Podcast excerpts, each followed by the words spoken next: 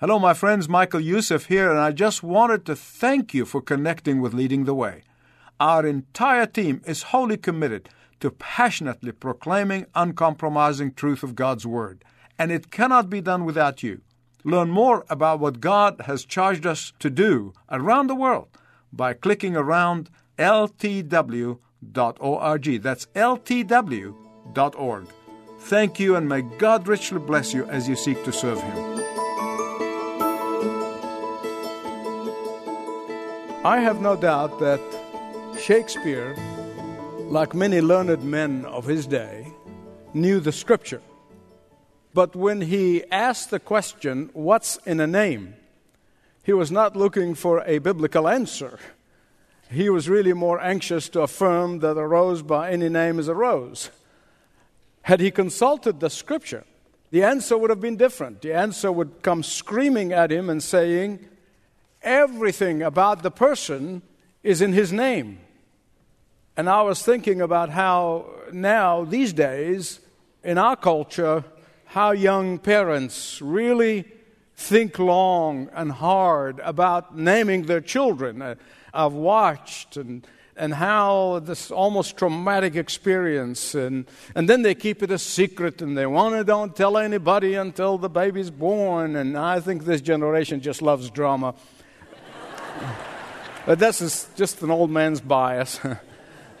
Very few people really name their children with the thought in mind that this is the character, this is the person we want him to grow to be. And then I came across a massive study that was conducted by Tulane University about the importance of a name here in our culture in the West. And it says that names, even in the West, impact a child's future. They said that a name can impact a child's performance at school, that a child's name can impact future relationships, it impact their future period. When I read about how a name can really impact a child's academic and school progress, I wished that I had known that when I was a school student. That would have really helped me when I'm flunking school my parents named me Michel. Who would name their son Michel unless in France? But that's what they did. But at the age of 21, I had to change it. I know if I knew about this thing about Tulane University study, I would have milked this thing for all it's worth. Every time I flunked school, I said, You see, it's not my fault you named me Michel.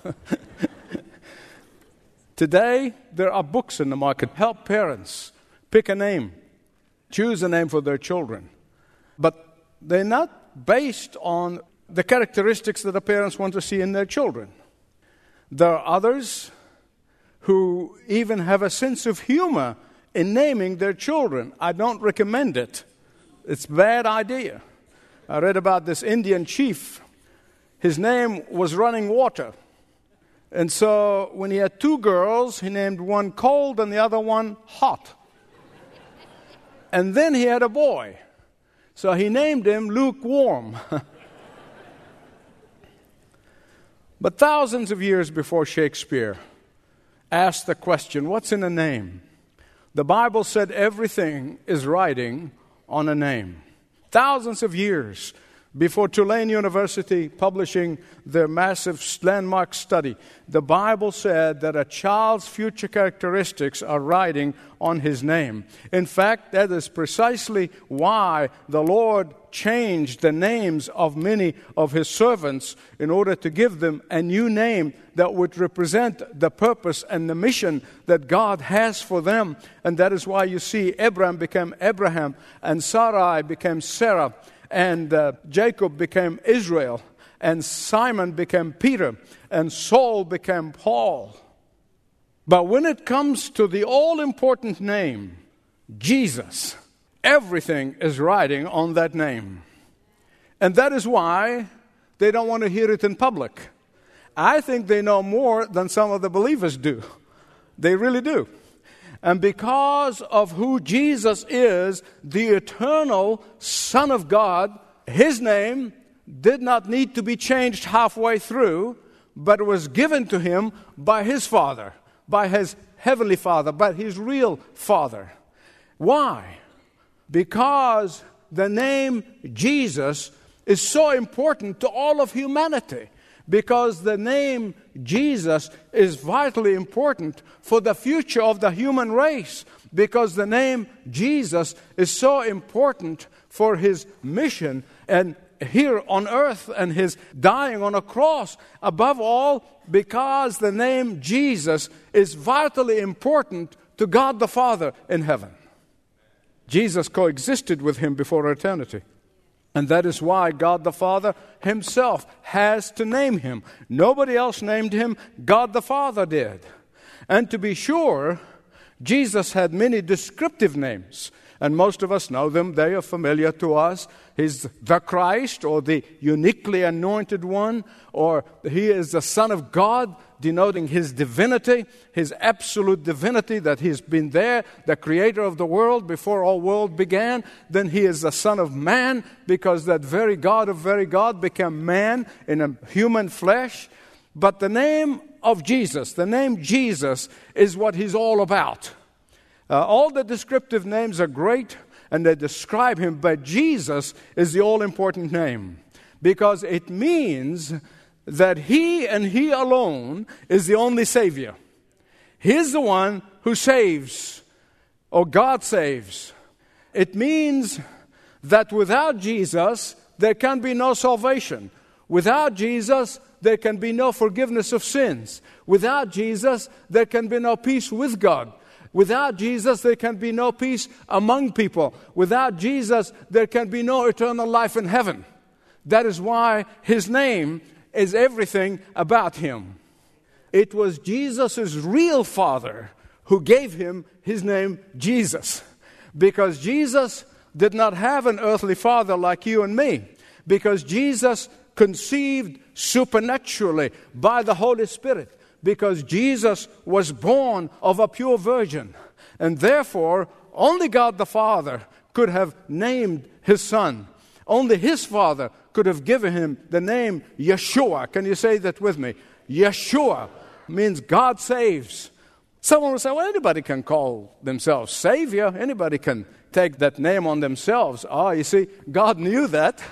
and that is why in Matthew chapter 1, verse 21, the angel Gabriel after he said, You name him Jesus, he goes on to say, Because he shall save his people from their sins. You see, God knew there's going to be a knucklehead theologian somewhere in the 21st century who's going to come around and say, He's not the Savior, He's a Savior. God knew that the Jews are going to see Him as the Savior from the Roman oppression. God knew that some socialists out there somewhere are going to see him as a savior from what they consider to be economic oppression or injustice. God knew that some people are going to see him as Savior, namely to give them what they want or what they need. God knew that some would get carried away with his birth and ignore his message and his mission. God knew that many would celebrate Christmas without the Christ, the Jesus of the Christmas. And so he defined the meaning of Jesus, the name Jesus. He and he alone shall save his people from their sins. Think with me for a moment, just think for a moment of how each succeeding year, the extreme commercialism of Christmas is getting worse and worse and worse. I heard somebody on the other day on the news were complaining because, you know, people uh, make it, too much religion involved in Christmas. Everyone celebrates Christmas their way. Everybody has their own idea what Christmas is, what is it about. And that is why God the Father said through the archangel Gabriel, You shall call his name what? For he shall save his people from their sins. Not long ago, I was talking to an unbeliever who thinks of himself, I'm okay. And uh, I said, You know, Jesus will save you from your sins. He said, Let me stop you right here. I'm not a sinner. I've never killed anybody, never robbed a bank, never stole. I am not a sinner. I don't need salvation. I'm okay. I'm a good man. I said, Well, thank you for sharing this with me because that gave me an opportunity to explanify to him what the Bible said about the root of sin. A lot of people think they're good people and running around and think, I'm good, I'm good. They don't understand that we all born with a root system of sin inside of us. We've inherited it from our first parents. We're all born with that root system. We're all born with our backs to God. We're all born want to live our lives our way. We're all born wanting to be the captains of our ship. We're all born wanting to decide for ourselves, not God, what is right and what is wrong. Never mind what God said. I'll decide what's right and what's wrong. And as I explain all this to him, and I explain how the root of sin is something, the core of sin, the essence of sin is something with which we are born, every one of us, we've inherited the seed from our first parents. He said, I need to think about that. Not one of us escaped the truth system. Not one. Except Jesus. Listen to me. the fact that some people produce more fruit from that root system makes no difference to God. Whether you produce a lot fruit of sin or less fruit makes no. The Bible said one sin or a thousand sins are all the same to God. and that is why the Savior had to be born without sin. And that is why the Savior had to live his life, all of it, 33 and one third of it, without sin. And that is why the Savior had to be sinless. And that is the only way He can save us from our sin. If I'm in debt, somebody in a bigger debt than me can help me. No, I need somebody who has no debt, who can afford to help me. And because we're all born with that debt of sin, Jesus was born sinless, so He may deliver us from our sin. Hear me right, please. In God's eyes, all of the fruit of sin, whether it's huge or small, big or small, in God's eye, there is no white lie and a big lie. In God's eye, we all sinners, one sin or a thousand sin. It's only the fruit of that root system. It is that inherited gene that produces that sin which Jesus came to save us from. you see, it is that root system inside of us. It is that root system that can only be eradicated by a sinless Savior. It is that root system that can only be dug up and tossed out by a sinless Savior. It is that root system that can only be eliminated by Jesus. It is that root system that can only be forgiven by Jesus. It is that root system that can only be washed clean by the blood of Jesus Christ on the cross. It is that root system that is so deep that only a perfect, sinless, righteous God man can remove it from us and set us free. Amen. That's what Christmas is all about. That's what Christmas is all about. It's not about jingle bells and, and presents and trees and food and family. Fine as these things may be, but they tend to cloud the real reason for why we celebrate Christmas.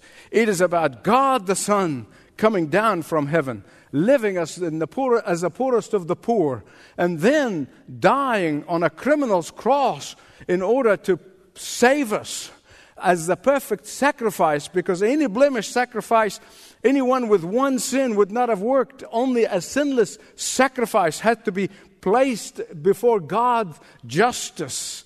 Then he rose again with power of his omnipotence on the third day, so that he may give everyone who repents and trusts him with their life eternal life with him. Forgiveness of sins, guilt free life, eternal life with him in heaven.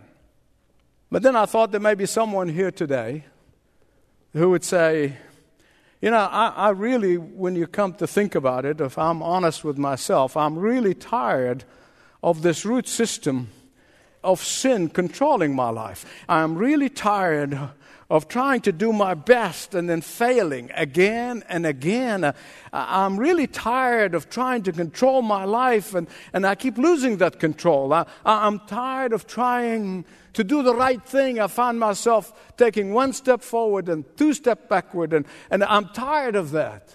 If that's you, you came to the right person. His name is Yeshua. and He can save you from your sins. But then, as someone may say, well, how do I recognize that root system in my life, day in and day out, and all the relationships and all my work? How do I recognize that root system? You asked a great question. Let me answer it. Have you ever been tempted to tell a white lie, and then another lie, and then another lie, and before long you found yourself to be a habitual liar? You see, that is the fruit of that root system. Do you ever get tempted to cheat? And then you cheat some more, and then you cheat some more, you become a habitual cheater. You see, that is the fruit of that root system. Uh, have you ever been tempted to be so angry and seething with anger that you want somebody dead? That is the fruit of that root system.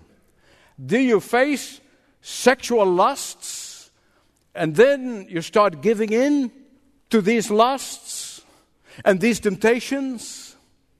And then it becomes easier and easier and easier as the days go by to fall in these temptations of lusts. You see, that is the fruit of that root system. uh, have you ever been tempted to steal from your employer? Maybe in the beginning, just small things, little things, and then they get bigger and bigger and bigger things. That is the fruit of the root system. Do you get the point? Every time you say to yourself, you know, I am really going to do better. I'm going to try harder. I'm going to make a New Year's resolution this time and I'm going to really stick with it. I'm going to do a new start, restart. Then within weeks and maybe days, you find yourself in worse position. Why? Because sin has power. Don't ever underestimate the power of sin. The Bible said sin is extremely sinful. There is power in sin. And that power is bigger than you, is bigger than me, is bigger than all of us. And that power of sin needs someone much bigger than sin to crush it. And that person is Jesus. That is why the, God the Father said, He will save His people, and He alone, and the only one who can save us from sin. Your sin and mine. You shall call His name Jesus, for he shall save his people from their sin. Now, I have a question for you. Which sins are we talking about? The root system or the fruit? The whole enchilada. You see, when he saves, he saves to the uttermost. He saves you eternally. He doesn't save you just for today. He doesn't save you just for this year. He doesn't save you just for this lifetime. He saves you now for the rest of your life and for eternity. God does a complete job. he doesn't do a half job. Not only that, but if you don't allow Him to come and save you and deliver you from that root of sin and the fruit of sin, that root system with its fruit are going to keep on growing, is going to keep on growing until it chokes you into eternity without Christ. A Christless eternity. A Christless eternity. And that is why he said, You shall call his name Jesus, because he alone can deliver us from that sin and the consequences and the wages and the reward of sin or punishment of sin. He alone can save his people. Not being saved by Jesus the Savior, the only Savior, is going to lead you to a terrifying eternity. Listen carefully, please. Because I have no other message. I've got nothing to sell you. I only have one message. And it started 40 plus years ago and will continue to the day I go and be with Jesus. Only one message. Only one message. Only one desire is that you be delivered from your sin and the consequences of your sin. Without being delivered from sin, you're going to spend your eternity in a terrifying place. I make no apologies of talking about a place called hell. Jesus never apologized for it, and he described it with clarity. He described it in a clear but terrifying way. And I'm not going to apologize because hell is a real place. And the reason I weep is because real people are going to go there. I wish nobody would go there. Imagine spending your forever with some of those ISIS people, the terrorists, and, and, those kind of evil, wicked people. The Bible described that place as dark and empty and bottomless, painful, full of torment, moment by moment. Why risk your eternity? Why risk your eternity? When you can call upon the one whose name is Jesus so that he may save you today and forever. Now, here's a fact those who refuse Jesus and the salvation that he offers cannot truly say Merry Christmas. Oh, a lot of people say Merry Christmas. They don't even know what they say. They think they're saying Merry Christmas because they got a big fat bonus, uh, or because of this, or because of that. But for them, that's not really a Merry Christmas at all. They wouldn't understand. To have a Merry Christmas is to know the salvation that Christ of Christmas can give you today.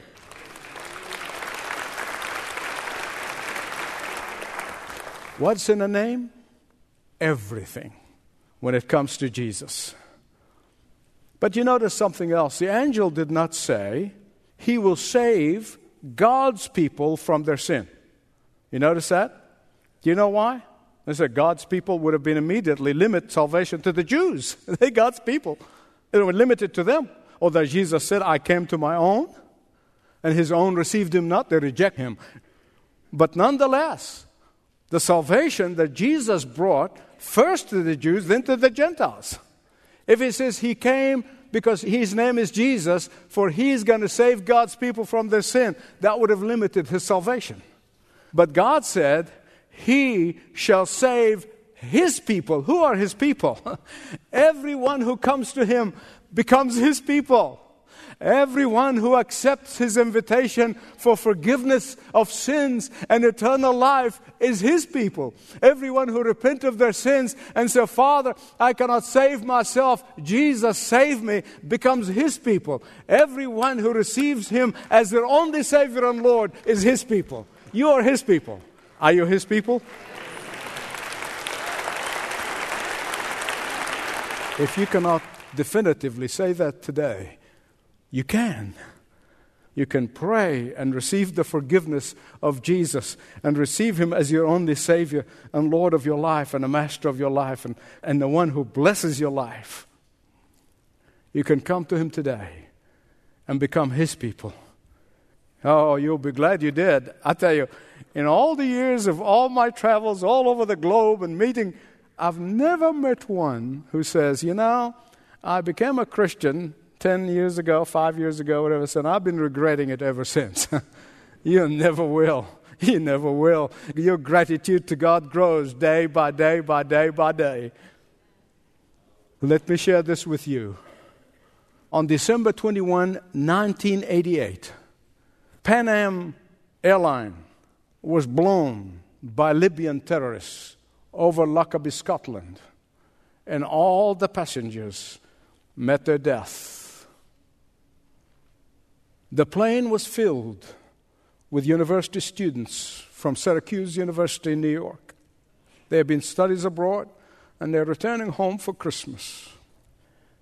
A few days later, as I followed that news, I saw an interview with one of the students who was supposed to be on that flight, but she missed it.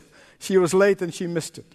And she's being interviewed, and as she was grieved and bereaved over the loss of her friends, Here's what she said to the interviewer I used to believe that I am in control of my life. I used to believe that I'm in control of my destiny, that I'm in control of my future. After this event, all that's changed now. I remember sitting there, literally talking to the television. I said, Why does it have to take a tragedy like this to realize that thinking that you're in control of your life is a mirage. Our deepest need on this Christmas season is to surrender to the Jesus of Christmas. Surrender to Him. Today, I pray that if there's anyone here who thinks that they are in control of their life, they are in charge, of living in that mirage, that, that they would hand over control of their life to Jesus. Gladly surrender to Him. Not only you'll be saved now, the rest of your life, but for all eternity. He will not only forgive you now, but He's going to give you power over sin. There's not an honest believer, whether it's a pastor or a congregation, that will not tell you that without the power of Jesus, we fail again and again. But with His power, we overcome sin. Doesn't mean we become perfect, but we have power over sin.